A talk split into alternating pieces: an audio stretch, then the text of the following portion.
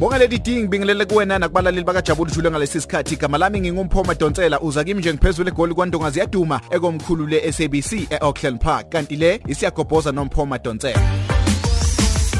Leli D umculi ophinde abe ngu DJ uTNS uzokhipha ialbum yakhe yokuqala esikhathini esizi inyanga ezintathu kusuka manje. Ihloko sayo uthi izobizwa ngokuthi umadlokovu nokuyisithakazelo sakhe. uTNS unengoma okumanje isashisa izikhotha ezindaweni eziningi zobumnandi nakhona la emsakazweni ukhozi FM ethi Maidal. Utshele usiyagobhoza nomphoma Donsela ukuthi le kuzoba yialbum eshisayo. Uya,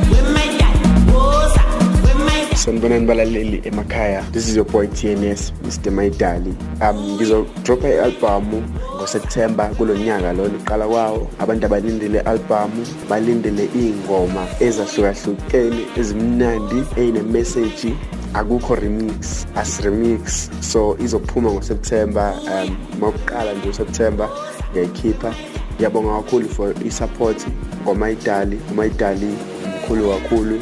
Um ngiyabonga to cause FM ngiyabonga isupport um South Africa ngiyabonga Lady D sisakhuluma ngabaculi abapheka ama-albhamu usiyagobhoza nomphomadonsela sithola ukuthi umculi waphesheya uMali Cyrus naye kune-albhamu entsha ayiphekayo azoyikhipha ngasekupheleni kwale nyanga. Yize ngingakwazanga ukuthola isihloko sayo. Kodwa engingakutshela khona nje Lady D ukuthi ezingomeni eziningi kule albhamu uMali Cyrus usebenze kuzona noMark Ronson. Uyamkhumbula lo asebenze naye kule ngoma yakhe ethi Nothing Breaks Like a Heart. Kuleli sonto uMali Cyrus usitshele ukuthi kuze kanjani ukuthi asebenze noMark Ronson kuna nothing breaks like a heart He then, you know, texted me and said, I have this chorus idea. Nothing breaks like a heart. And I was kind of thinking, this sounds like something that's been done before. I feel like this is our, because it feels like such a classic song that it feels like no way it could be ours. And so he sent me just an idea that he had a little bit of production, but it's pretty much just him and a guitar and a chorus. And then I said, well, after four years, Kate, you want to work together? I'll be there in an hour and gave him no time to pull it together. And he actually happened to be in Malibu and I was on my way home. So I went and wrote the verses. And, um, then all of a sudden, you know, he was telling me that I guess Uptown Funk took him like eight months to make that. So I'm just kind of rolling with Mark for now, working on this song. And then next year sometime I'll have new music out. Lady D ngingaqinisekisa nje khona la kusiyagobhoza ukuthi umculo wehip hop MT kunengoma ayiphekayo. Yize kungacaci ukuthi izophuma nini nokuthi usebenza kuyona nabapha abaculi. Kodwa inkabi yami usijava ebuzwa ngumlandeli wakhe ngo-MT eseBerlin uqinisekisile ukuthi ingoma ephekwa ngu-MT ishisa kakhulu. Yazi Lady D uMT ngabe ukude kakhulu emculweni uma nje engayeka lesi siphuzo sakhe ahlala njalo esiphethe ngesandla esimenza awe ngisho nase stage aphinde asibonise itotolozi lakhe. uChris Brown unesinqanda mathe esisha igama laso uIndia Marie Jean laba bobabili Lady D babonakale ndawonye eMalibu kuleli sonto lapho uIndia Marie abezokwenza khona iphotoshoot yezimpahla. Engizokutshela khona nje Lady D cha uChris Brown lo uyakwazi ukukhetha uma kuza kubantu besifazane. Akafani nami ubabheke noSipho Sonke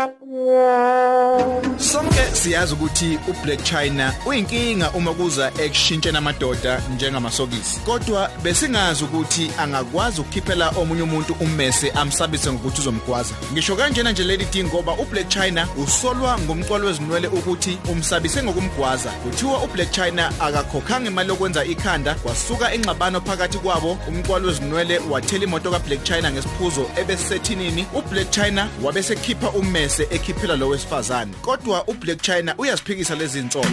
ungenza ntoni yo Leli di imafikizolo izonandisa ku Global Citizen eGermany ngolwesibili oluzayo. Leli qembu lithi lijabule kakhulu ukuthola leli thuba futhi lithi lizokwenza isiqiniseko sokuthi lindizisela phezulu iflag lethu lalapha eMzansi. Elinye ilunga leqembu uTio Khosinkwe ukhulume ngokukhethekile nesiyagobhoza nomphoma Donsela ngalolu daba ngaphambi kokuthi bagibele indiza balibangise eGermany. Wasitshela ngendlela abazizwa ngayo nanokuthi kukhona umculo omusha abazofike bewenze khona le eGermany. Sijabulile kakhulu umafikizolo that we are going to Germany to perform uh, at the Global Citizen Concert. And sijabulile kakhulu because we the only South African band that will represent South Africa. Not only are we going to perform there, but we are going to record in Germany. Uh, we'll be sitting with other, you know, German producers, you know, because we're working on releasing the very first international album. And we are truly proudly South Africans and we are very, very excited. Leli di icala likaMampintsha kanye noBebso Dumo lokuhlukumezana selidluliselwe enkantolo ebhekelele izindaba zomndeni ukuze kube yiyona ezama ukuthola isixazululo ezinkingeni ezibhekene nalabaculi bobabili. Isiyakhophoza nomphuma Donseli suthola ukuthi icala libhekele noMampintsha naye uBebso Dumo angahle alihoxise uma kungukuthi lolu daba lugcina ngokuphuma nesixazululo enkantolo ebhekelele izindaba zomndeni. Inkantolo kaMantshi ePinetown isihlehlisela lolu daba iluhlehlisela umhlazi ishumi nanye ngenyanga ezayo. Ngokuthola kwesiyakhophoza nomphoma Donsela kuthiwa uBebs Odumo noMampintsha sebevele bebuyelene yeyi lady D amawololo lawa esenziwa wona nguBebs Odumo noMampintsha. Uma ufuna ukulalela lezi ndaba nezinye sezidlulile vakashela iwebsite yethu ku www.ukhozifm.co.za/podcast noma ungilandele ku Twitter @mpourban noma @ukhozi_fm #jabulujule. Umsombuluko kuya kulesihlanu ngo-9 kuya ku-12 uhleli no-lady d kukhozi fm